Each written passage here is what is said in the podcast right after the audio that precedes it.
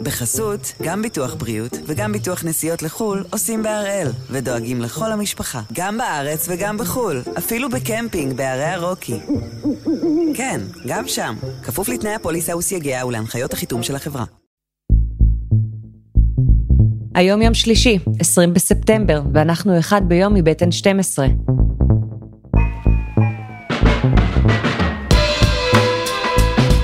אני יונתן ליבזון ואנחנו כאן כדי להבין טוב יותר מה קורה סביבנו, סיפור אחד ביום, כל יום.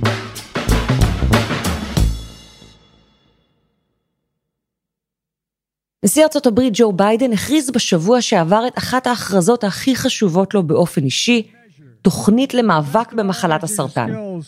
Because that challenge is one that we are willing to accept and one which we intend to win. היעד שהוא הציב הוא להוריד ב-50% את התמותה מסרטן בארצות הברית תוך 25 שנים. זה אישי עבורו, כי הבן שלו, בו, מת מסרטן ומאז הוא נשבע לעשות הכל כדי לקדם את המחקר בניסיון למצוא מרפא למחלה. As we know it, and even cure cancers once and for all. ביידן עשה את נאום ההכרזה בספריית קנדי בבוסטון, 60 שנה בדיוק אחרי יעד שאפתני אחר שהציג הנשיא קנדי, בהשקת התוכנית מונשוט להגיע לירח בתוך עשור. את היעד ההוא, ארצות הברית הצליחה להשיג, וביידן מקווה להצליח גם במשימה הזו. היום אנחנו על המרוץ למציאת תרופה לסרטן. עד כמה אנחנו קרובים, והאם התוכנית האמריקנית תצליח סוף סוף לחולל שינוי.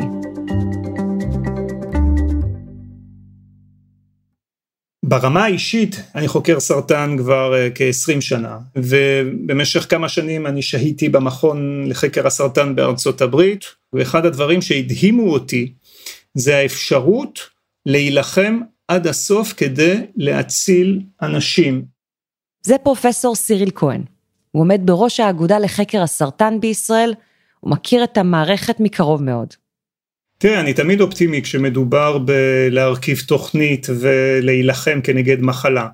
עכשיו, האם באמת החזון של ביידן יתממש? אני לא יודע, אבל יש סיבות להניח להיות אופטימי.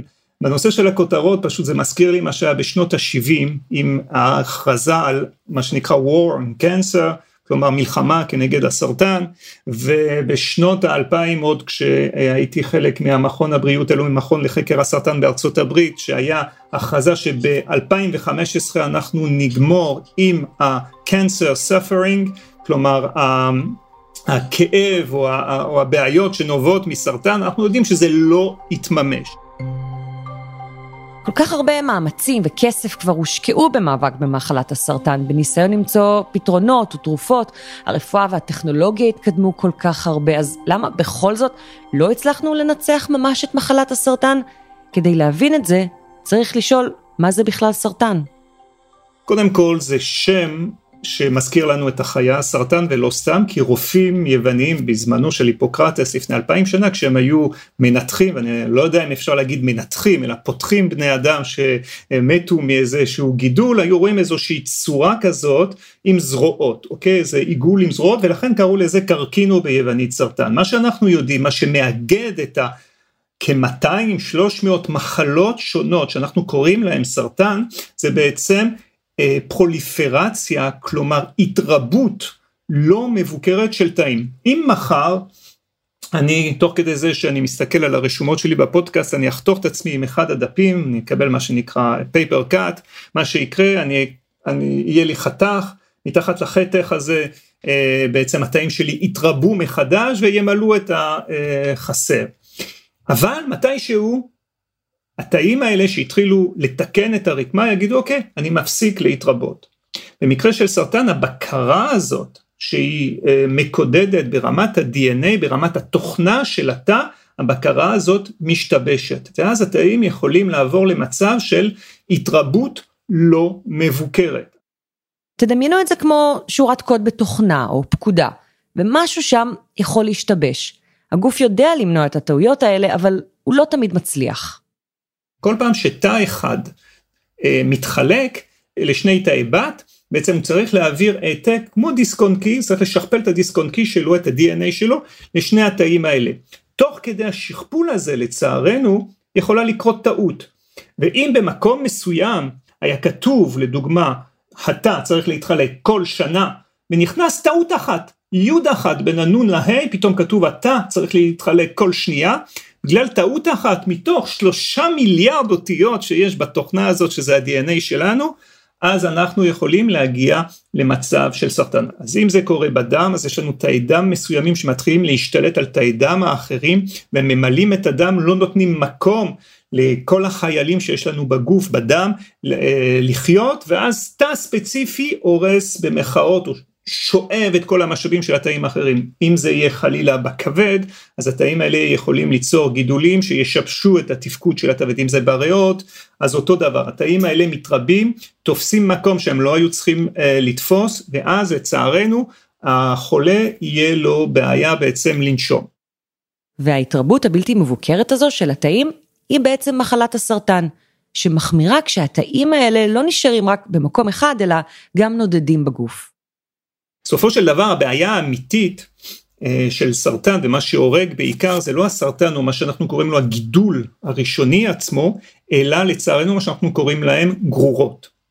כלומר, מהגידול הראשוני שהתפתח, נגיד באור, מתנתקים, ואנחנו לא מבינים עד הסוף למה, מתנתקים כמה תאים, נודדים הרחק מהמקום היווצרות של הגידול הראשוני, מגיעים לריאות, מגיעים למוח, ושם יוצאים מושבות חדשות, גידולים חדשים, שאנחנו קוראים להם גרורות, שאחראיות בעצם ל-90% מהתמותה כתוצאה מסרטן. פרופסור כהן, מה הקושי ספציפית מול המחלה הזו? הרי אנחנו רואים כל כך הרבה פתרונות, תרופות שמפתחים במהלך השנים, רק עכשיו ראינו איך מול הקורונה לדוגמה מצאו חיסון תרופה תוך זמן קצר מאוד. אחת הבעיות שיש לנו, כשאנחנו מדברים על סרטן, זה שאין לנו דרך לדעת מראש מה הוא הסוג סרטן שבן אדם יחלה בו, ומה ההרכב הגנטי של המוטציות של אותו סרטן. אנחנו לא יכולים לדעת ב-99% מהמקרים, 90% מהמקרים, אי אפשר לדעת את זה. זאת אומרת, אנחנו מתמודדים פה עם אויב שאנחנו לא מצליחים במחאות לפתח אמצעי גילוי כנגדו. זה כמו שפושע מסתובב, הדבר היחיד אולי שאני יודע שהוא בגובה של 1.80 מטר, חוץ מזה אני לא יודע איך הוא נראה, מה צבע שיער, עיניים, מבנה גוף וכן הלאה. זה מאוד שונה מאשר מה שראינו לדוגמה עם הקורונה. מה יודע שהיה קורונה, היה וירוס, אנחנו יודעים זה משהו חיצוני, אנחנו ידענו איך הוא מורכב, ואפשר היה לפתח בדיקה כדי לגלות אותו מאוד מהר, בדיקת PCR לדוגמה, תוך מספר שעות. פה לגבי סרטן אתה מחפש משהו, אתה צריך לחפש משהו שאתה לא יודע מראש איך הוא ייראה, כי הזכרנו ב-90% מהמקרים זה סרטן מתפתח כתוצאה ממשהו אקראי שקורה לנו במהלך החיים, ואם לוקחים בחשבון שב-DNA שלנו יש בערך 3 מיליארד אותיות, מספיק 4 שינויים, מספיקים 4, 5, 10 שינויים ב-DNA הזה, בספר, באנציקלופדיה הזאת, כדי לגרום לסרטן. וזה יכול לקרות בכל מקום ומקום כמעט. ולכן קשה לנו לפתח אמצעי גילוי מראש, שיהיו ממוקדים, ויוכלו להגיד, אוקיי, הבן אדם הזה חולה בסרטן, ובסרטן כזה או אחר. לכן יש פה אתגר. אז היום אנחנו רואים יותר או פחות מקרים של סרטן? לצערנו, אנחנו רואים יותר ויותר מקרים של סרטן. למה? כי סרטן היא מחלה שתלוית גיל. יש כמובן את האוכלוסייה שמזדקנת, ויותר ויותר מקרים של סרטן. בישראל אנחנו מדברים על כ10,000 אנשים שמתים מסרטן כל שנה.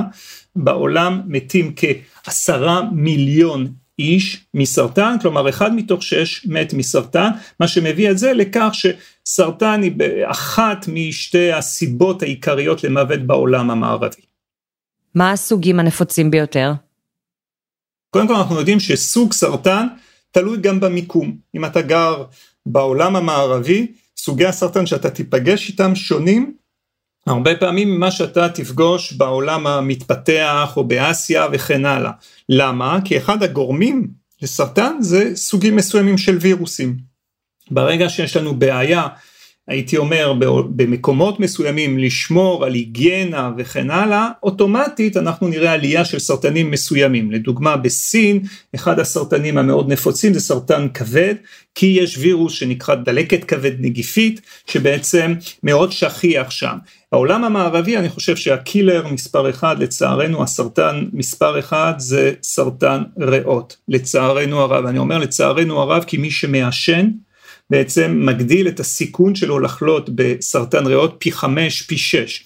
בממוצע מי שמעשן מקצר את חייו ב10 שנים. עוד סרטן שאנחנו מכירים לדוגמה זה סרטן השד, שעם ההתקדמות אנחנו חייבים להגיד, התקדמות וגילוי מוקדם, אנחנו רואים שהייתי אומר בדיאגנוזה או באפשרות להבחן את זה באבחון הראשוני, אם זה נעשה מספיק מוקדם, אז האפשרות בעצם להציל את החולה היא כמעט 90-95%. אז זה סרטנים שאנחנו רואים שהם נפוצים בעולם המערבי. אחד הסרטנים לדוגמה שהיה מאוד נפוץ בארץ, זה סרטן העור מסוג מלנומה. בעצם בסרטן הזה אנחנו רואים שיש ירידה לדוגמה בארץ, בגלל לדוגמה חינוך, בגלל העובדה שאומרים שצריך לא לצאת ככה סתם לשמש, וצריך לשים הגנה וכן הלאה. עוד סרטן שהיה מאוד נפוץ, ובזכות המצאה אחת נעלם, לפחות בעולם המערבי, זה סרטן הקיבה, וההמצאה הזאת נקראת מקרר. בשנות ה-50, בעצם הסרטן הזה היה מאוד הרבה יותר שכיח, ואם בעצם המקרר, האפשרות לשמר מזון יותר טוב, אז יש לנו פחות. עד כאן היינו על הסרטן עצמו, אבל מה בכל זאת התקדם במחקר, וכמה קרובים אנחנו לפריצת דרך בטיפולים? חסות קצרה וחוזרים.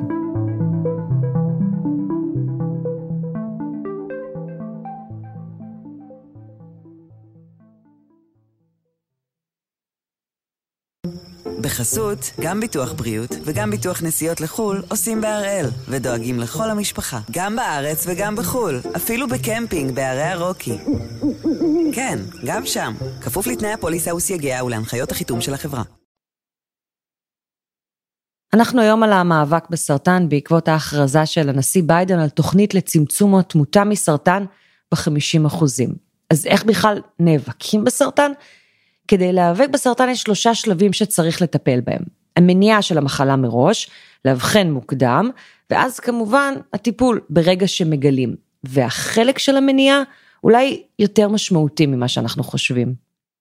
היום אנחנו יודעים ש50% ממקרי הסרטן הם מקרים שאפשר למנוע.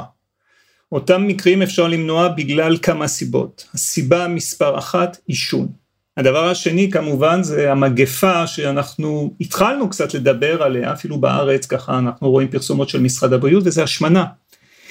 השמנה, מה שאנחנו אוכלים, משפיע בצורה ישירה על סיכון כמובן לחלות במספר מחלות כולל סרטן. אם אנחנו מוסיפים לזה כמובן את האלכוהול, את ההרגלי, הייתי אומר, צריכה, וחוסר פעילות גופנית של אנשים, אם את מסכמת את כל זה, אנחנו מגיעים בסופו של דבר ל-50% ממקרי הסרטן, שאם היינו שומרים על הדברים האלה, כלומר לא מעשנים, אוכלים בריא, עושים פעילות ספורטיבית, לא שותים יותר מדי, אז היינו בעצם מונעים 50% ממקרי הסרטן. והחינוך הוא באמת עניין מרכזי. ראינו איך לדוגמה במקרה של סרטן העור, קמפיינים מוצלחים בישראל הצליחו להפחית את מספר המקרים, כי אנשים מודעים יותר לסכנה של השהייה בשמש. אבל מה לגבי האבחון המוקדם? מה החוקרים שם כדי לנסות ולהקדים את הגילוי וככה לצמצם את מספר מקרי המוות? גילוי מוקדם בשנים האחרונות יש התפתחויות מבחינה טכנולוגית, אפשרויות הייתי אומר לגלות גם בגלל הרגישות של השיטות שמשתמשים בהם, גם בגלל שיטות חדשות שממציאים. זאת אומרת, אחד הדברים שכן היום מנסים לפתח הייתי אומר בקנה מידה גדול, זה אפשרות לקחת קצת דם מבן אדם, ואז בתוך הדם הזה לגלות תאים בודדים, תאים סרטניים בודדים, או אפילו לא תאים סרטניים, אלא גם ה-DNA של התאים הסרטניים, כדי ולהיות מסוגלים להגיד, אוקיי, לבן אדם הזה, למרות שהוא יעשה עכשיו CT, למרות שהוא יעשה MRI, אנחנו לא מגלים איזשהו גידול, אבל בן אדם צריך לעבור למעקב מאוד אקטיבי, כי אנחנו חוששים, גילינו שם עקבות, או אפילו רמזים שהוא עלול לפתח סרטן. צריך להבין עוד משהו מאוד מאוד חשוב, רק 10% מסוגי הסרטן הם כתוצאה מתורשה, כלומר 90% מסוגי הסרטן זה משהו שקורה סתם במחאות ככה, במהלך החיים בצורה אקראית. עכשיו, כשאנחנו מסתכלים על ההתפתחויות, אנחנו ראינו התפתחויות מאוד גדולות הייתי אומר באפשרות לפענח את ה-DNA, עדיין חסר לנו, וזה המעמד של החוקרים לדוגמה, בעניין של הגילוי המוקדם, חסר לנו את הפן הזה לתרגם, כשאנחנו רואים איזושהי אינדיקציה ב-DNA, מה בעצם זה מוביל בתוך התא, זאת אומרת עדיין יש לנו איזשהו פער בידע, כדי להבין, אנחנו יכולים לקרוא אם את רוצה, אנחנו לוקחים ספר, אנחנו מבינים את האותיות, אבל אנחנו עוד לא מבינים את כל המשפטים ואת הקונטקסט של הספר, וזה אחת המשימות שיש לנו במחקר. ויש כמובן את החלק האחרון, שהוא תחת הכותרת של התרופה לסרטן, וזה סוגי הטיפולים השונים שמפתחים, אז מה יש היום? יש סוג חדש של טיפולים שאנחנו קוראים להם אימונותרפיה, שחוללו בעצם מהפכה בטיפול בסרטן. אני עוסק בתחום הזה כבר בעצם 20 שנה, וראיתי את המהפכה הזאת לנגד עיניי, זה קיבל הכרה בינלאומית עם הפרס נובל שניתן לג'ים אליסון וטסוקו אונג'ו לפני 4 שנים בתחום הזה, כלומר אפשרות לשנות את ההתנהגות של מערכת החיסון, על מנת שהיא תזהה ותהרוג תאים סרטנים. כי אנחנו מבינים שלמערכת החיסון יש את הכלים האלה, והרבה פעמים התפתחות של סרטן זה בעצם כשל חיסוני. באותה צורה שכמו מחלה ויראלית, היא גם כשל חיסוני. אנחנו לא בעצם, צריך להבין משהו בצורה בסיסית. זה שאני לא חולה זה לא אומר שלא נדבקתי. זה שבן אדם לא חולה בסרטן זה לא אומר אצלו אין כרגע תאים סרטנים. זה אומר שיש מנגנונים שמונים את ההתפרצות הזאת, חלק מהמנגנונים האלה זה מערכת החיסון. ולכן יש במערכת בעצם בטיפולים אימונותרפיים שמבוססים על מערכת החיסון, 2 כיוונים עיקריים. אחד הכיוונים זה בעצם לשחרר את הברקסים ממערכת החיסון. מזריקים איזושהי תרופה, נוגדן, שהוא חוסם את הברקסים שהסרטן מפעיל על מערכת החיסון, אז משחררים את הפעילות של מערכת החיסון על מנת שהיא תילחם כנגד סרטן. ועדיין, צריך להגיד, עם כל ההתקדמות, זה איטי מאוד, ומספר הקורבנות גדול. מה האתגר הכי גדול בהתמודדות עם המחלה, ובניסיון למצוא לתרופות? יש מספר אתגרים. האתגרים הם כמובן, בנושא של מימון של המחקרים האלה. לצערנו, ההוצאות של המימון הן מאוד מאוד כבירות. חברת תרופות, כדי לפתח טיפול, לסרטן, בממוצע תצטרך להשקיע משהו כמו $3 מיליארד ו10 שנים, כדי להוביל את זה לקו הגמר, ואנחנו יודעים שהדבר הזה כמובן, הוא דבר שלפעמים, גם אם הגיעו לאיזושהי תרופה, התרופה הזאת, המשמעות של התרופה הזאת, היא הוספה של חצי שנה, ואני לא מזלזל לשנייה בזה, אבל הוספה של חצי שנה בתוחלת החיים, או הייתי אומר, אפשרות להשאיר את החולה במצב שהוא לא תמיד, הייתי אומר, בריא במלואו מספר שנים. כך שאני חושב שאחד הדברים זה כמובן המימון. כמובן שאתגרים הם גם ברמה של החינוך של האוכלוסייה ובהסברים, אם את יודעת מבחינתי אתגר לא יותר קטן מזה במלחמה כנגד סרטן, זה כל הנושא של השמנת יתר וכל הנושא של האישון שדיברנו עליו, זה אתגרים שהיינו רוצים בעצם שאנשים יפנימו שכדאי מאוד לשמור על הבריאות שלהם כדי למנוע מה שיקרה אחר כך. אבל כמו שאמרת, כבר ב-2015 דיברו בארצות הברית על יעד שאפתני של מציאת התרופה לסרטן, אז הם לא הצליחו. מה שונה היום? מה שונה היום? תראו, קודם כל יש נשיא שהעביר כבר את החוק הזה עוד לפני, הייתי אומר שהוא נהיה נשיא עוד בימים שהוא היה סגן נשיא, הוא העביר בעצם את הצעות החוק האלה מסיבה גם אישית, הוא איבד את הבן שלו שהיה בשנות ה-40 לחייו מסרטן מוח, סרטן די קטלני. הדבר השני, התוכנית של ביידן מתמקדת בשני אפיקים, וזה מה שאני חושב שחשוב. אחד האפיקים הוא האפיק של המחקר, ולכן הוא מקים מוסד מחקר חדש, מין סוכנות לתרפיות מתקדמות בנושא סרטן, ששם ירצו בעצם להיות קצת יותר נועזים מבחינת מה אפשר לנסות ואיך להוביל את המחקר. הדבר השני שאני חושב שהוא לא פחות חשוב, אני חושב שהוא הוכיח את עצמו מבחינה מסוימת עכשיו עם הקורונה, זה שיתוף פעולה אקטיבי מאוד עם התעשייה. אנחנו יודעים שדוגמה, כשדובר על הקורונה לגבי הפיתוח של החיסונים, בעצם ארצות הברית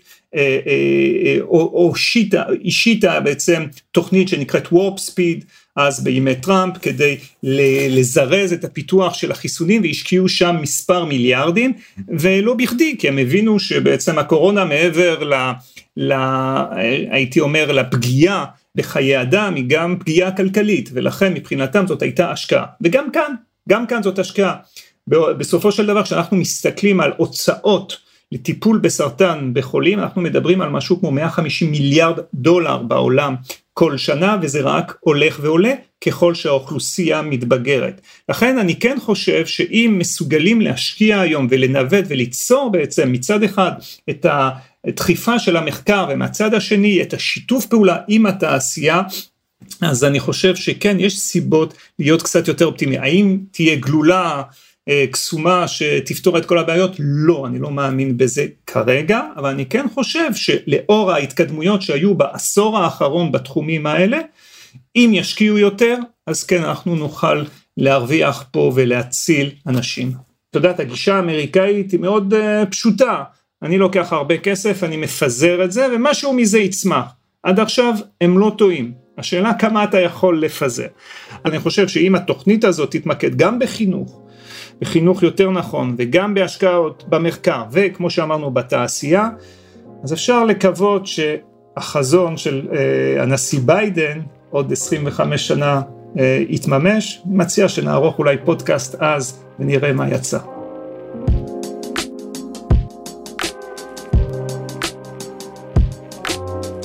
פרופסור סיריל כהן, תודה רבה. תודה רבה, יונה.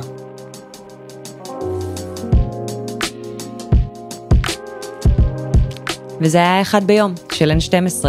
העורך שלנו הוא רום עתיק, תחקיר והפקה עדי חצרוני, רוני ארני ודני נודלמן, על הסאונד יאיר בשן שגם יצר את מוסיקת הפתיחה שלנו. אני יונה ליבזון, מחר יהיה כאן אלעד שמחיוף.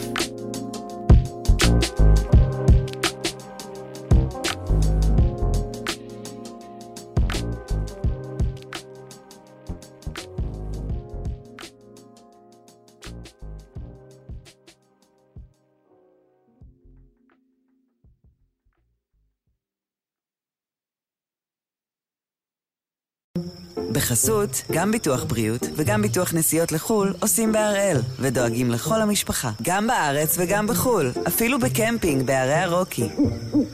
כן, גם שם, כפוף לתנאי הפוליסה וסייגיה ולהנחיות החיתום של החברה.